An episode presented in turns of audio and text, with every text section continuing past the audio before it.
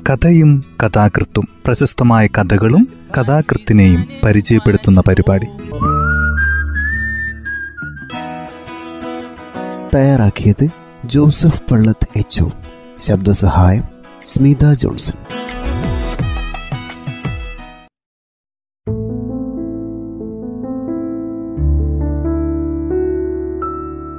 കഥയും കഥാകൃത്തും എന്ന ഈ പരിപാടിയിൽ ഇന്ന് മാധവിക്കുട്ടിയുടെ നെയ്പ്പായസം എന്ന ചെറുകഥയാണ് അവതരിപ്പിക്കുന്നത്. പ്രശസ്ത കവിയത്രി യശശരീരയായ നാലപ്പാട്ട് ബാലാമണി അമ്മയുടെയും മാതൃഭൂമി മാനേജിംഗ് എഡിറ്ററായിരുന്ന യശശരീരനായ വി എം നായരുടെയും മകളായി ആയിരത്തി തൊള്ളായിരത്തി മുപ്പത്തിരണ്ടിലാണ് മാധവിക്കുട്ടിയുടെ ജനനം. കമല എന്ന് യഥാർത്ഥ പേര്. വിവാഹശേഷം ഭർത്താവായ മാധവദാസിന്റെ പേരിനോട് ചേർത്ത് കമലാദാസ് എന്ന പേരിൽ ഇംഗ്ലീഷിൽ കവിതകൾ എഴുതുകയും അന്താരാഷ്ട്ര പ്രശസ്തി നേടുകയും ചെയ്തു. സ്ത്രീഹൃദയത്തിന്റെ സൂക്ഷ്മവും മൃദുലവും അധമ്യവുമായ ഭാവസത്യങ്ങളെ പച്ചയായി ആവിഷ്കരിച്ച മാധവിക്കുട്ടിയുടെ രചനകൾ മലയാള ചെറുകഥയ്ക്ക് രൂപഭാവങ്ങൾ നൽകിയവയാണ്.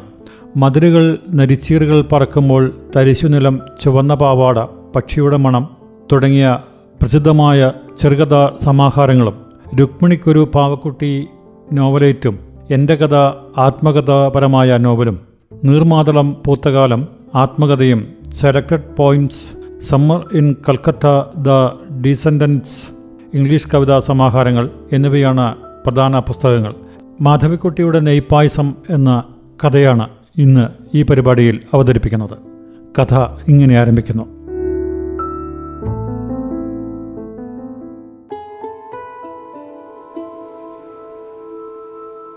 ചുരുങ്ങിയ തോതിൽ ശവദാഹം കഴിച്ചുകൂട്ടി ഓഫീസിലെ സ്നേഹിതന്മാരോട് വേണ്ട പോലെ നന്ദി പ്രകടിപ്പിച്ചിട്ട് രാത്രി വീട്ടിലേക്ക് മടങ്ങുന്ന ആ മനുഷ്യനെ നമുക്ക് അച്ഛൻ എന്ന് വിളിക്കാം. കാരണം ആ പട്ടണത്തിൽ അയാളുടെ വിലയറിയുന്നവർ മൂന്ന് കുട്ടികൾ മാത്രമേയുള്ളൂ. അവർ അയാളെ അച്ഛ എന്നാണ് വിളിക്കാറുള്ളത്. ബസ്സിൽ അപരിചിതരുടെ ഇടയിൽ ഇരുന്നു കൊണ്ട് അയാൾ ആ ദിവസത്തിലെ ഓരോ നിമിഷങ്ങളും വെവ്വേറെ എടുത്ത് പരിശോധിച്ചു. രാവിലെ എഴുന്നേറ്റത് തന്നെ അവരുടെ ശബ്ദം കേട്ടിട്ടാണ്. മൂടിപ്പോച്ച് കിടന്നാൽ പറ്റുമോ ഉണ്ണിയെ? ഇന്ന് തിങ്കളാഴ്ചയല്ലേ. അവൾ മൂത്ത മകനെ ഉണർത്തുകയായിരുന്നു. അതിനുശേഷം ഉലഞ്ഞ വെള്ളസാരി ഉടുത്ത് അവൾ അടുക്കളയിൽ ജോലി തുടങ്ങി. തനിക്ക് ഒരു വലിയ കോപ്പയിൽ കാപ്പി കൊണ്ടുവന്നു തന്നു. പിന്നെ പിന്നെ എന്തെല്ലാം ഉണ്ടായി മറക്കാൻ പാടില്ലാത്ത വല്ല വാക്കുകളും അയാൾ പറഞ്ഞുവോ? എത്ര തന്നെ ശ്രമിച്ചിട്ടും അവൾ പിന്നീട് പറഞ്ഞതൊന്നും ഓർമ്മ വരുന്നില്ല. മൂടിപ്പതച്ച് കിടന്നാൽ പറ്റുമോ ഇന്ന് തിങ്കളാഴ്ചയല്ലേ? ആ വാക്യം മാത്രം മായാതെ ഓർമ്മയിൽ കിടക്കുന്നു. അതൊരു ഈശ്വരനാമം പോലെ അയാൾ മന്ത്രിച്ചു. അത് മറന്നുപോയാൽ തന്റെ നഷ്ടം പെട്ടെന്ന് അസഹനീയമായി തീരുമെന്ന് അയാൾക്ക് തോന്നി. ഓഫീസിലേക്ക് പോകുമ്പോൾ കുട്ടികൾ കൂടെ ഉണ്ടായിരുന്നു. അവർക്ക് സ്കൂളിൽ വെച്ച് കഴിക്കാനുള്ള പലഹാരങ്ങൾ ചെറിയ അലുമിനിയ പാത്രങ്ങളാക്കി അവൾ എടുത്തുകൊണ്ടുവന്നു. അവളുടെ വലതേ കൈയിൽ കുറച്ച് മഞ്ഞൾപ്പൊടി പറ്റിയിരുന്നു. ഓഫീസിൽ വച്ച് അവളെപ്പറ്റി ഒരിക്കലെങ്കിലും ഓർക്കുകയുണ്ടായില്ല. ഒന്ന് രണ്ട് കൊല്ലങ്ങൾ നീണ്ടുനിന്ന ഒരു അനുരാഗ ബന്ധത്തിന്റെ ഫലമായിട്ടാണ് അവർ വിവാഹം കഴിച്ചത്. വീട്ടുകാരുടെ സമ്മതത്തോടെയല്ല. എങ്കിലും അതിനെപ്പറ്റി പശ്ചാത്തപിക്കാൻ ഒരിക്കലും തോന്നിയിട്ടില്ല. പണത്തിന്റെ ക്ഷാമം കുട്ടികളുടെ അനാരോഗ്യകാലങ്ങൾ അങ്ങനെ ചില ബുദ്ധിമുട്ടുകൾ അവരെ തളർത്തിക്കൊണ്ടിരുന്നു. അവൾക്ക് വേഷധാരണത്തിൽ ശ്രദ്ധ കുറഞ്ഞു. അയാൾക്ക് പൊട്ടിച്ചിരിക്കുവാനുള്ള കഴിവ് ഏതാണ്ടൊക്കെ നശിച്ചു. എന്നാലും അവർ തമ്മിൽ സ്നേഹിച്ചു. ആൺകുട്ടികളായിരുന്നു. ഉണ്ണി പത്ത് വയസ്സ് ബാലൻ ഏഴ് വയസ്സ് രാജൻ അഞ്ച് വയസ്സ്. മുഖത്തെല്ലായ്പ്പോഴും മെഴുകു പറ്റി നിൽക്കുന്ന മൂന്ന് കുട്ടികൾ. പറയത്തക്ക സൗന്ദര്യമോ സാമർഥ്യമോ ഒന്നുമില്ലാത്തവർ. പക്ഷേ അമ്മയും അച്ഛനും അന്യോനും പറഞ്ഞു ഉണ്ണിക്ക് എഞ്ചിനീയറിങ്ങിനാ വാസന. അവനെപ്പോഴും ഓരോന്നും ഉണ്ടാക്കിക്കൊണ്ട് ഇങ്ങനെ ഇരിക്കും. ആ നമുക്ക് ബാലനെ ഡോക്ടറാക്കണം. അവന്റെ നെറ്റി കണ്ടോ? ഹ അത്ര വലിയ നെറ്റി ബുദ്ധിയുടെ ലക്ഷണ. രാജനെ ഇരുട്ടത്ത് നടക്കാനും കൂടി പേടിയില്ല. ആ അവൻ സമർത്ഥന. പട്ടാളത്തിൽ ചേരേണ്ട മട്ട. അവർ താമസിച്ചിരുന്നത് പട്ടണത്തിൽ ഇടത്തരക്കാർ താമസിക്കുന്ന ഒരു ചെറിയ തെരുവിലാണ്. ഒന്നാം നിലയിൽ മൂന്ന് മുറികളുള്ള ഒരു ഫ്ലാറ്റ്. ഒരു മുറിയുടെ മുമ്പിൽ കഷ്ടിച്ച് രണ്ടാൾക്ക് നിൽക്കുവാൻ സ്ഥലമുള്ള ഒരു കൊച്ചു വരാന്തയുണ്ട്. അതിൽ അമ്മ നനച്ചുണ്ടാക്കിയ ഒരു പനിനീർച്ചെടി ഒരു പൂച്ചട്ടിയിൽ വളരുന്നു. പക്ഷേ ഇതേവരെ പൂവുണ്ടായിട്ടില്ല. അടുക്കളയിൽ ചുമരിന്മേൽ തറച്ചിട്ടുള്ള കൊളുത്തുകളിൽ പിച്ചടച്ചട്ടുകങ്ങളും കരണ്ടികളും തൂങ്ങിക്കിടക്കുന്നു. സ്റ്റൗവിന്റെ അടുത്ത് അമ്മയിരിക്കാറുള്ള ഒരു തേഞ്ഞ പലകയുണ്ട്. അവൾ അവിടെ ഇരുന്ന് ചപ്പാത്തി ഉണ്ടാക്കുമ്പോഴാണ് സാധാരണയായി അച്ഛൻ ഓഫീസിൽ നിന്ന് മടങ്ങിയെത്തുക.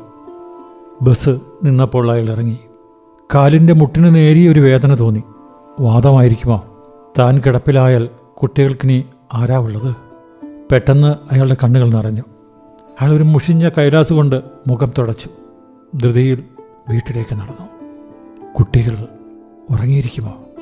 അവർ വല്ലതും കഴിച്ചുവോ? അതോ കരഞ്ഞ് കരഞ്ഞ് ഉറങ്ങിയോ? കരയാനുള്ള തന്റെ ഇടവും അവർക്ക് വന്നു കഴിഞ്ഞിട്ടില്ല. ഇല്ലെങ്കിൽ താൻ അവളെ എടുത്ത് ടാക്സിയിൽ കയറ്റിയപ്പോൾ ഉണ്ണി എന്താണ് കരയാതെ വെറുതെ നോക്കിക്കൊണ്ടു നിന്നത്? ചെറിയ മകൻ മാത്രം കരഞ്ഞു. പക്ഷെ അവന് ടാക്സിയിൽ കയറണമെന്ന് വാശിയായിരുന്നു. മരണത്തിന്റെ അർത്ഥം അവൻ അറിഞ്ഞിരുന്നില്ല. തീർച്ച. താൻ അറിഞ്ഞിരുന്നുവോ? ഇല്ല. എന്നും വീട്ടിൽ കാണുന്ന അവൾ പെട്ടെന്ന് ഒരു വൈകുന്നേരം യാതൊരാളോടും യാത്ര പറയാതെ നിലത്ത് ഒരു ചൂലിന്റെ അടുത്ത് വീട് മരിക്കുമെന്ന് താൻ വിചാരിച്ചിരുന്നുവോ? ഓഫീസിൽ നിന്ന് വന്നപ്പോൾ താൻ അടുക്കളയുടെ ജനൽവാതിൽ കൂടി അകത്തേക്ക് നോക്കി. അവൾ അവിടെ ഉണ്ടായിരുന്നില്ല. മുറ്റത്ത് കുട്ടികൾ കളിക്കുന്നതിന്റെ ശബ്ദം ഉയർന്നുകൊണ്ടിരുന്നു. ഉണ്ണി വിളിച്ചു പറയാണ് ഫസ്റ്റ് ക്ലാസ് ഷോട്ട് താൻ താക്കോലെടുത്ത് ഉമ്മർത്തെ വാതിൽ തുറന്നു. അപ്പോഴാണ് അവളുടെ കിടപ്പ് കണ്ടത്. വായ അല്പം തുറന്ന് നിലത്ത് ചെരിഞ്ഞു കിടക്കുന്നു.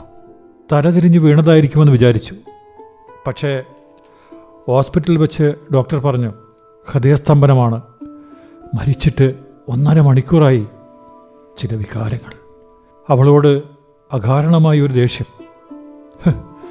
അവൾ ഇങ്ങനെ താക്കീതുകളൊന്നും കൂടാതെ എല്ലാ ചുമതലകളും എന്റെ തലയിൽ വെച്ചുകൊണ്ട് പോയല്ലോ. ഇനി ആരാണ് കുട്ടികളെ കുളിപ്പിക്കുക? ആരാണ് അവർക്ക് പലഹാരങ്ങൾ ഉണ്ടാക്കി കൊടുക്കുക? ആരാണ് തീനം പിടിവിടുമ്പോൾ അവരെ ശുശ്രൂഷിക്കുക? അതെ എന്റെ ഭാര്യ മരിച്ചു. എന്റെ ഭാര്യ മരിച്ചു. എന്റെ ഭാര്യ ഇന്ന് പെട്ടെന്ന് ഹൃദയസ്തംഭനം മൂലം മരിച്ചുകൊണ്ട് എനിക്ക് രണ്ട് ദിവസത്തെ ലീവ് വേണം. ലീവ് വേണം. എത്ര നല്ലൊരു ലീവ് അഭ്യർത്ഥനയായിരിക്കും അത്. ഭാര്യയ്ക്ക് സുഖക്കേടാണെന്നല്ല ഭാര്യ മരിച്ചുവെന്ന്. മേലുദ്യോഗസ്ഥൻ ഒരുപക്ഷെ തന്നെ മുറിയിലേക്ക് വിളിച്ചേക്കാം. ഞാൻ വളരെ വ്യസനിക്കുന്നു. അയാൾ പറയും. അയാളുടെ വ്യസനം. അയാൾ അവളെ അറിയില്ല. അവളുടെ അറ്റം ചുരുണ്ട തലമുടിയും ക്ഷീണിച്ച പുഞ്ചിരിയും മെല്ലെ മെല്ലെയുള്ള നടത്തവും ഒന്നും അയാൾക്കറിയില്ല. അതെല്ലാം തന്റെ നഷ്ടങ്ങളാണ്.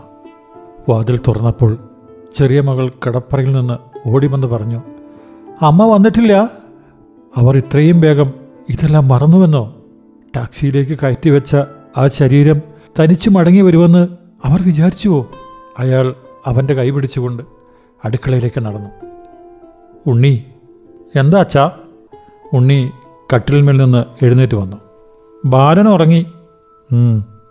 നിങ്ങളൊക്കെ വല്ലതും കഴിച്ചോ? ഇല്ല. അയാൾ അടുക്കളയിൽ തിണ്ണമേൽ അടച്ചു വച്ചിരുന്ന പാത്രങ്ങളുടെ തട്ടുകൾ നീക്കി പരിശോധിച്ചു.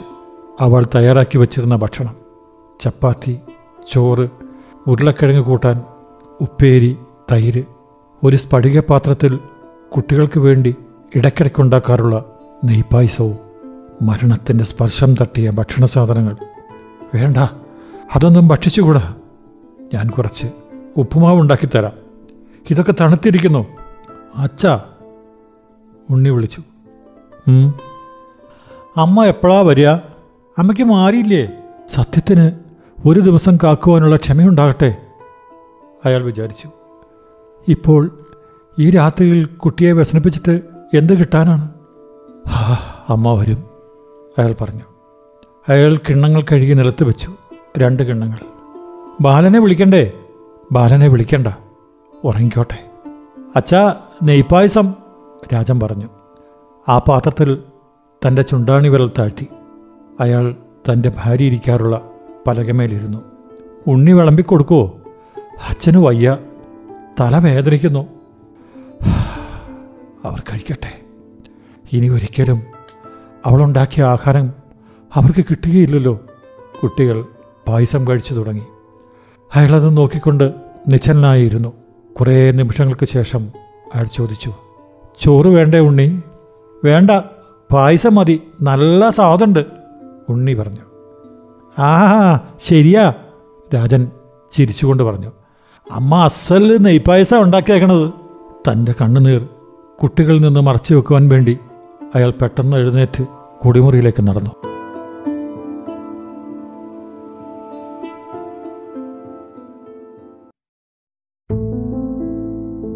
കഥ ഇവിടെ അവസാനിക്കുന്നു. ഹൃദയത്തെ തൊട്ടുള്ള ഒരു വേർപാടിന്റെ കഥയാണ് ഈ ചെറുകഥയിൽ അവതരിപ്പിച്ചിരിക്കുന്നത്. മാധവിക്കുട്ടിയുടെ കഥകളുടെ പ്രത്യേകതയും അതുതന്നെയാണ്. മനുഷ്യന്റെ സ്പന്ദനങ്ങളെ അവന്റെ വേദനകളെ അവന്റെ വികാരങ്ങളെ തൊട്ടുണർത്തുന്ന കഥകൾ. മാധവിക്കുട്ടി കേന്ദ്ര സാഹിത്യ അക്കാദമിയുടെ അവാർഡും കേരള സാഹിത്യ അക്കാദമിയുടെ അവാർഡും കേരള സാഹിത്യ അക്കാദമി ഫെലോഷിപ്പും എഴുത്തച്ഛൻ പുരസ്കാരവും നേടിയിട്ടുണ്ട്. ജീവിതത്തിന്റെ അവസാന ഘട്ടത്തിൽ ഇസ്ലാം മതത്തിൽ ചേരുകയും കമലാ സുരയ്യ എന്ന പേര് സ്വീകരിക്കുകയും ചെയ്തു. രണ്ടായിരത്തി ഒൻപത് മെയ് മുപ്പത്തിയൊന്നിന് അന്തരിച്ചു.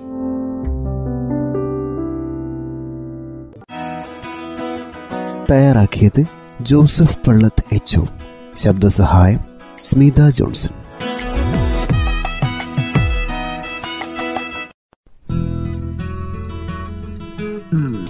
കഥയും കഥാകൃത്തും പ്രശസ്തമായ കഥകളും കഥാകൃത്തിനെയും പരിചയപ്പെടുത്തുന്ന പരിപാടി.